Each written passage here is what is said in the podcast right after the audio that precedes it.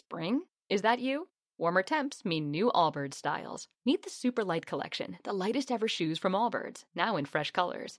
They've designed must have travel styles for when you need to jet.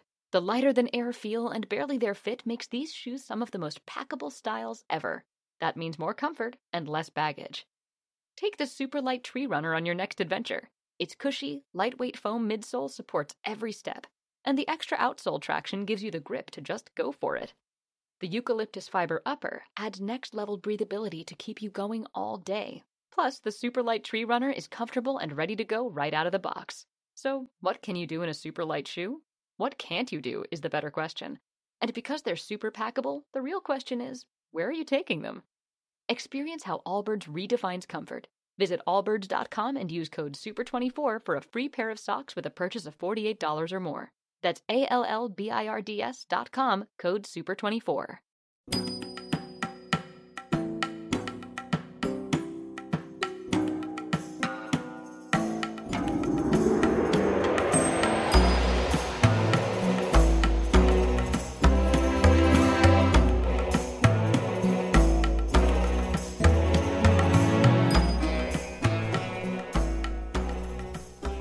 Hello and welcome back to the Egyptian History Podcast, episode 52 Two Dynasties at Once. In this episode, we experience a situation that has not occurred since the height of the First Intermediate Period. Egypt is divided between two competing kingdoms, and the kings who should have ruled a united country are now sidelined in their own lands. We will meet the new upstart kingdom that caused this disruption and also the powerful officials who undermined and weakened the traditional power of the king. Today's episode is brought to you by James and Natalia in gratitude for their support of the podcast. Remember, if you think the show is worth a dollar or two, head on over to EgyptianHistoryPodcast.com where you can make a donation via PayPal. Thanks for listening and enjoy the show.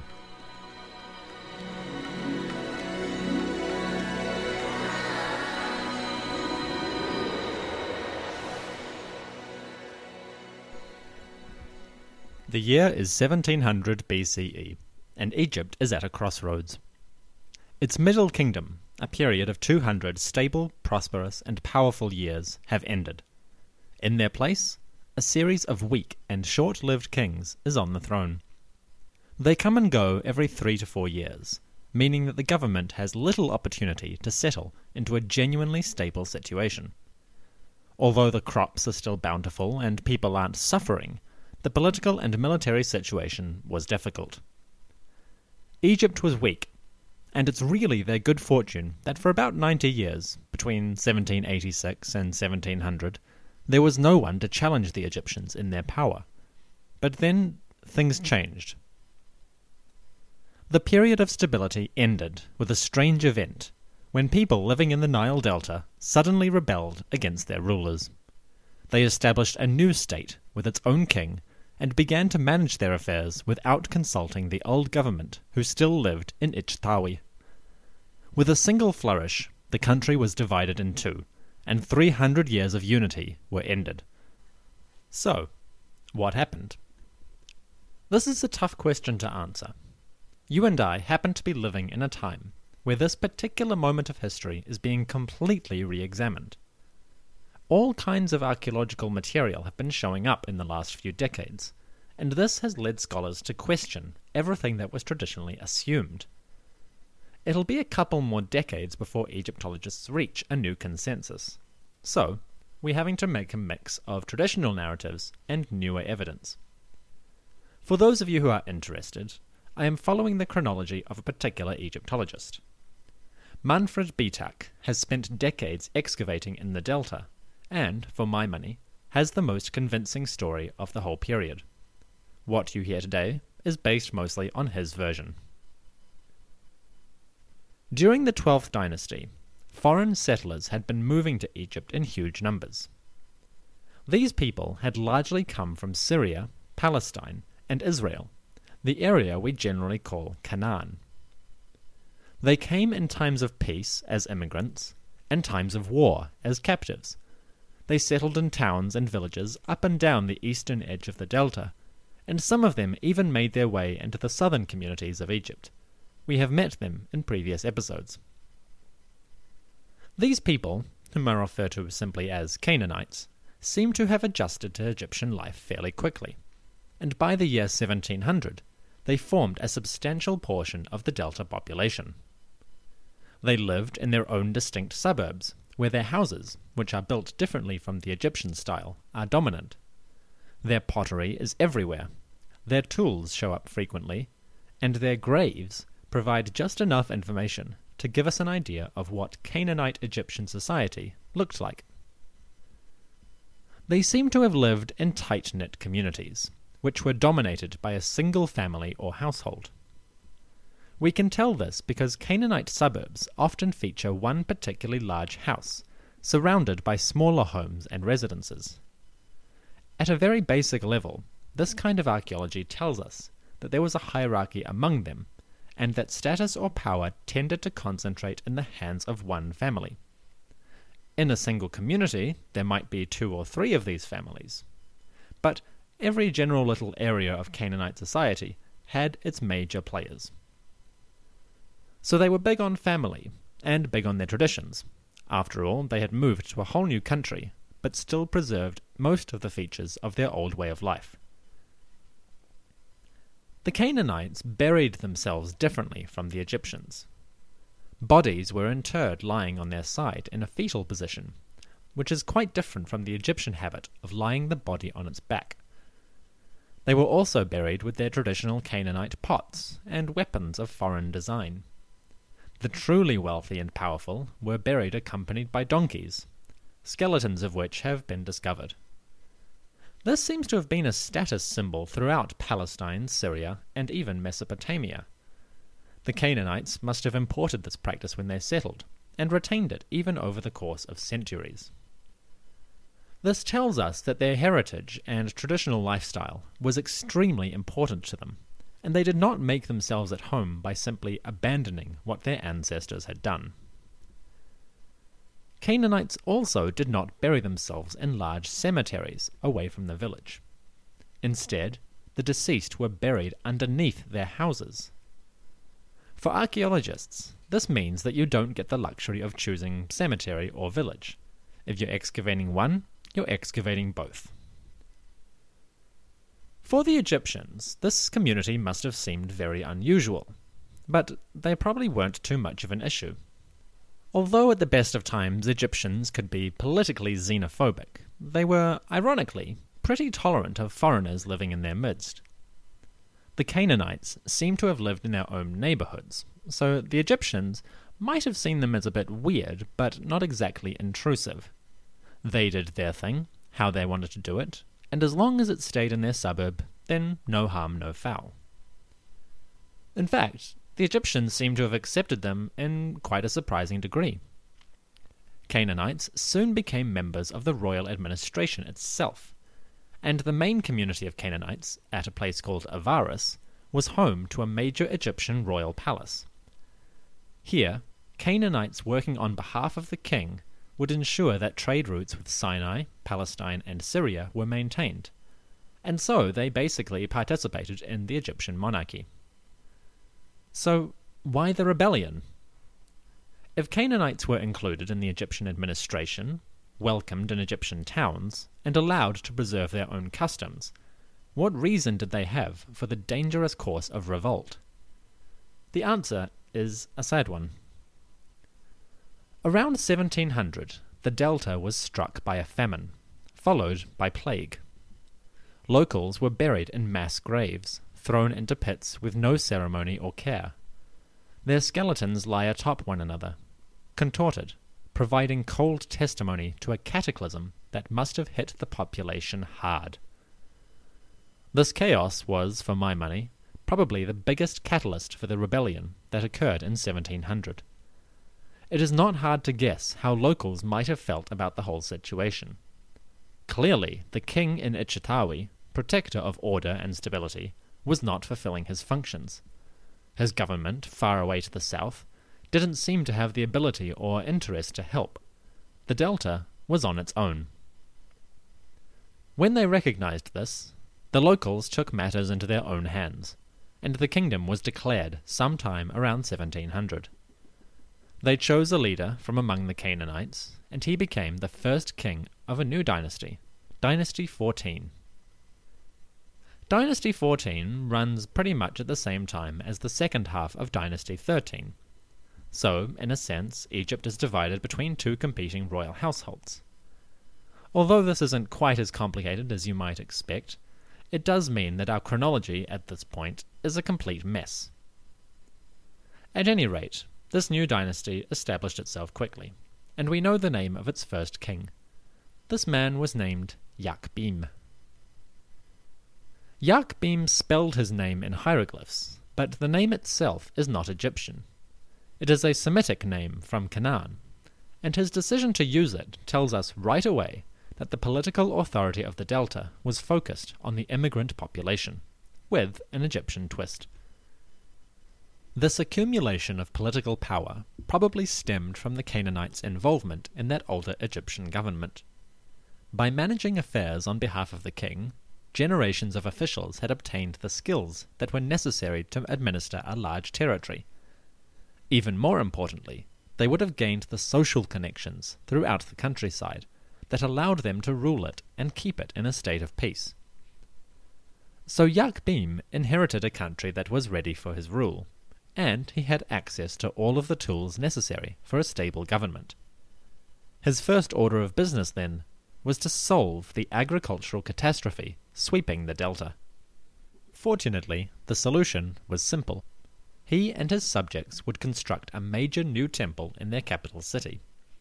They would dedicate this temple to the relevant fertility and rain gods, and with a bit of charm they could convince the powers that be to restore the ecological balance. To this end, the Delta peoples began work on what was to be the largest temple commissioned in this era.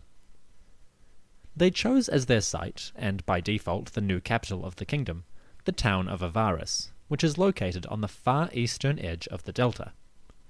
This meant it was perfectly situated at the halfway point between southern Egypt and the land of Syria Palestine.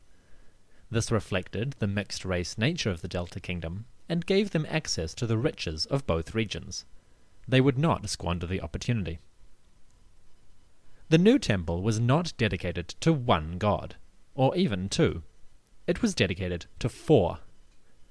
Even more impressively, it was dedicated to four gods of mixed race, two from Egypt and two from Canaan. The Egyptian gods were Hathor and Seth, whom we have met previously. I'll come back to them in a second. The Canaanite gods were folks we have not yet met, and their names were Asherah and Baal Hadad.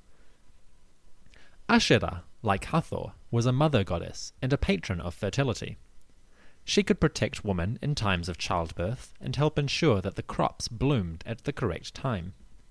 When worshipped in tandem with Hathor, Asherah could provide a great deal of aid to a people suffering from hardship, hunger, and disease. Baal Hadad, meanwhile, was a counterpart to the Egyptian Seth. He was a god of storms, rain, and wind, and his help would be needed if the crops were to receive enough water. After all, the mere fact that there was a famine suggests that the Nile was not flooding high enough, and the crops were not being properly fertilized. So, when in doubt, bring in the rain god. Put these four gods together, and you have a community showing an extreme obsession with fertility, rainfall, and growth. In order to overcome an environmental catastrophe for which they had no easy solution, they turned to the one avenue on which you could always rely they sought the aid of the gods and hoped for the best.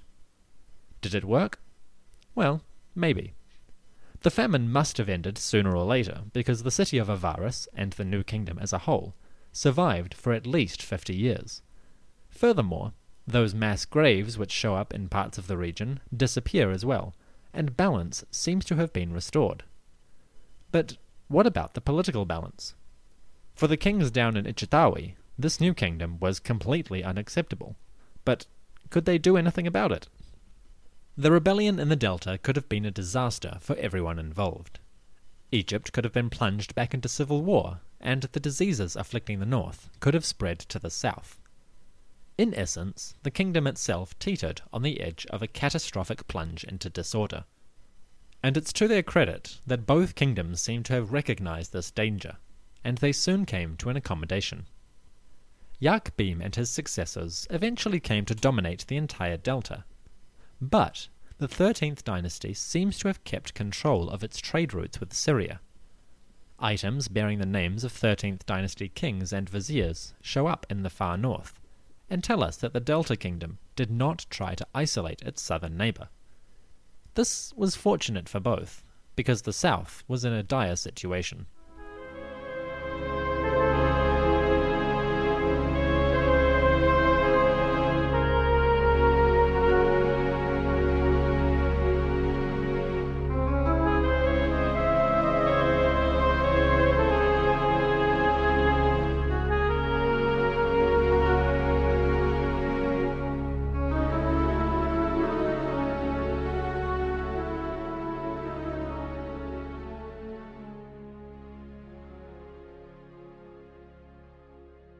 Spring, is that you?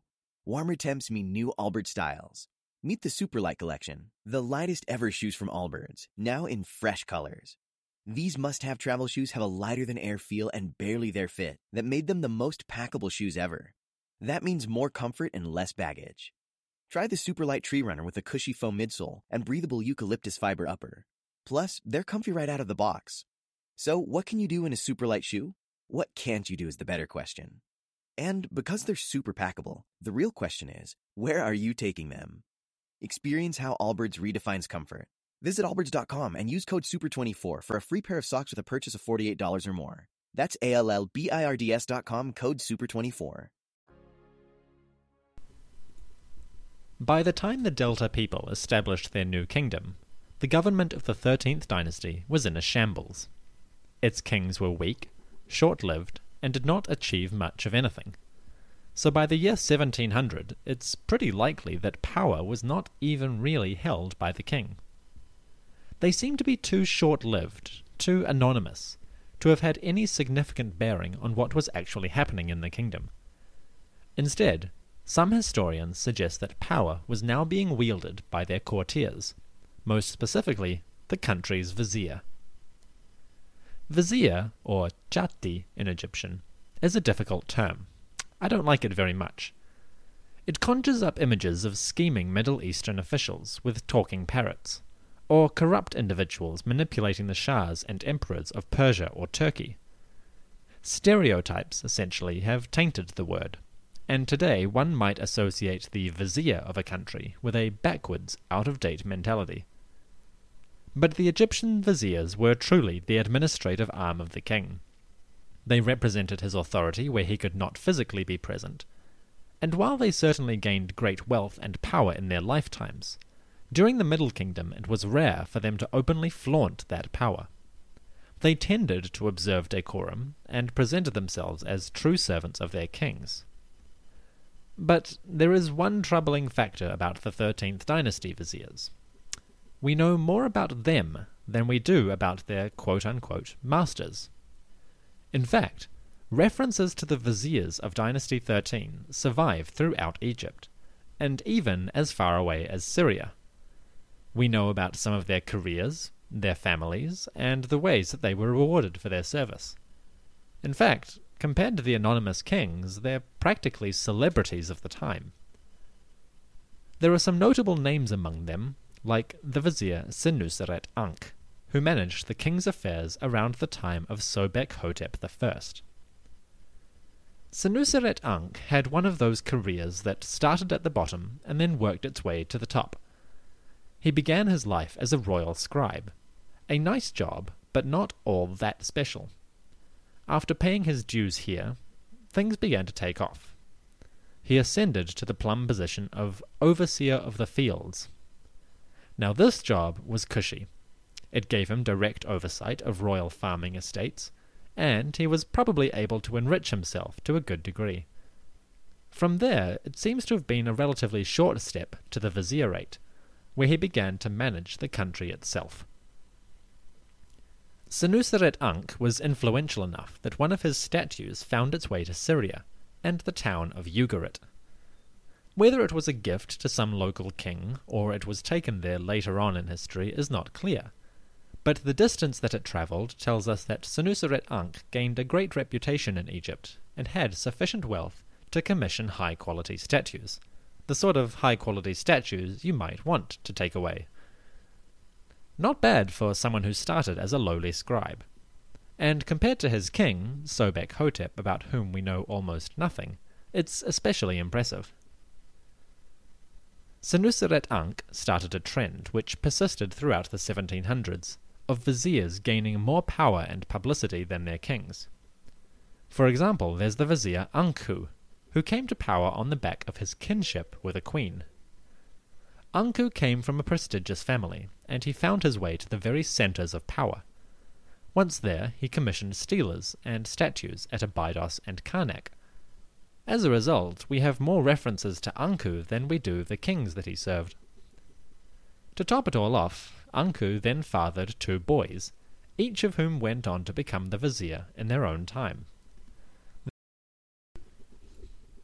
Named Ra Seneb and Ii Meru, they were both children of Ankhu who took the supreme power for themselves, in the process creating something of a mini dynasty in the middle of the 18th century. Finally, we come to a vizier named Nefer Kare Ii Meru, who served under the illustrious king Sobek Hotep IV. Sobek Hotep IV was one of the few kings to rule for any significant length of time during the 13th dynasty. More significantly, Sobek Hotep and his vizier Nefer Kare were able to work together to forge a strong reign with Sobek Hotep holding onto the throne for a good ten years. Together they commissioned new monuments in Thebes, where Sobek Hotep had been born, and sent mining expeditions into the eastern desert. Finally, they began work on a great tomb, called the House of a Million Years. This tomb, located at Abydos, was rediscovered in 2014 by archaeologists from Egypt and the University of Pennsylvania. Although they initially attributed this tomb to Sobek Hotep I, this has now been revised, and the archaeologists are pretty solid that it's the tomb of Sobek Hotep IV. And it is an impressive structure. Built of limestone and originally topped by a small pyramid, the tomb is dominated by a sarcophagus carved from a single huge block of granite. The king's coffins would have been lowered into this from above and then sealed in. I've loaded an image onto our website and Facebook page. You can see from the archaeologists standing around just how enormous this block of stone really is. This sarcophagus and the tomb in general was probably the work of Nefer Ka-Re, who, as the king's vizier, was responsible for the construction of his tomb and the furnishing of his burial. Well, it has to be said that all things considered, the vizier did an amazing job. But Sobek Hotep IV and his vizier are a pair of rare collaborators in an era when kings came and went with alarming frequency. For many historians, the only sensible conclusion is that power rested in the hands of these officials, and that it was their work, not the king's, that gave the kingdom what stability and continuity it enjoyed. To their credit, they were able to preserve this, even in the face of open rebellion.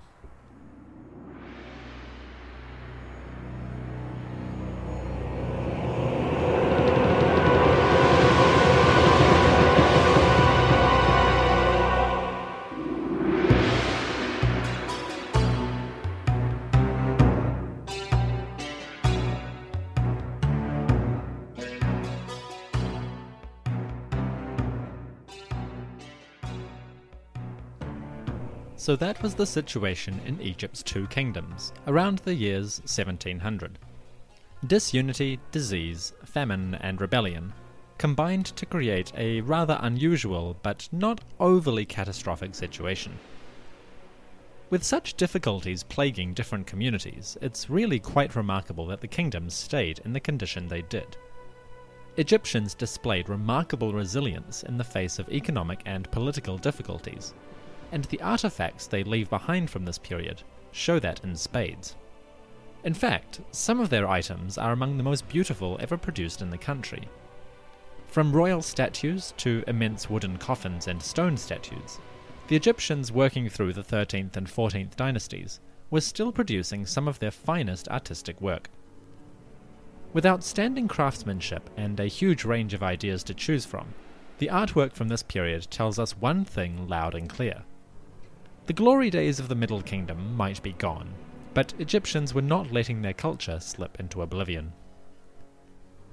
They were fortunate that their ancestors had produced a culture like this, because Egypt was now about to enter an age in which their insulated, inward looking existence was going to change forever. No longer could they ignore the outside world, because the outside world was coming to them, and it was coming in the most disruptive way possible. Egypt was about to be invaded.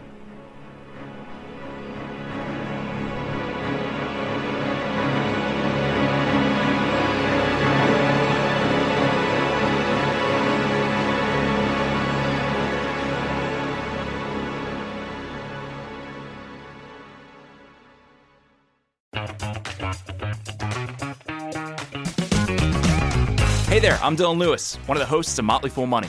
Each weekday on Motley Fool Money, we talk through the business news you need to know and the stories moving stocks on Wall Street. On weekends, we dive into the industries shaping tomorrow and host the experts, authors, and executives that understand them. Tune in for insights, a long term perspective on investing, and of course, stock ideas. Plenty of them.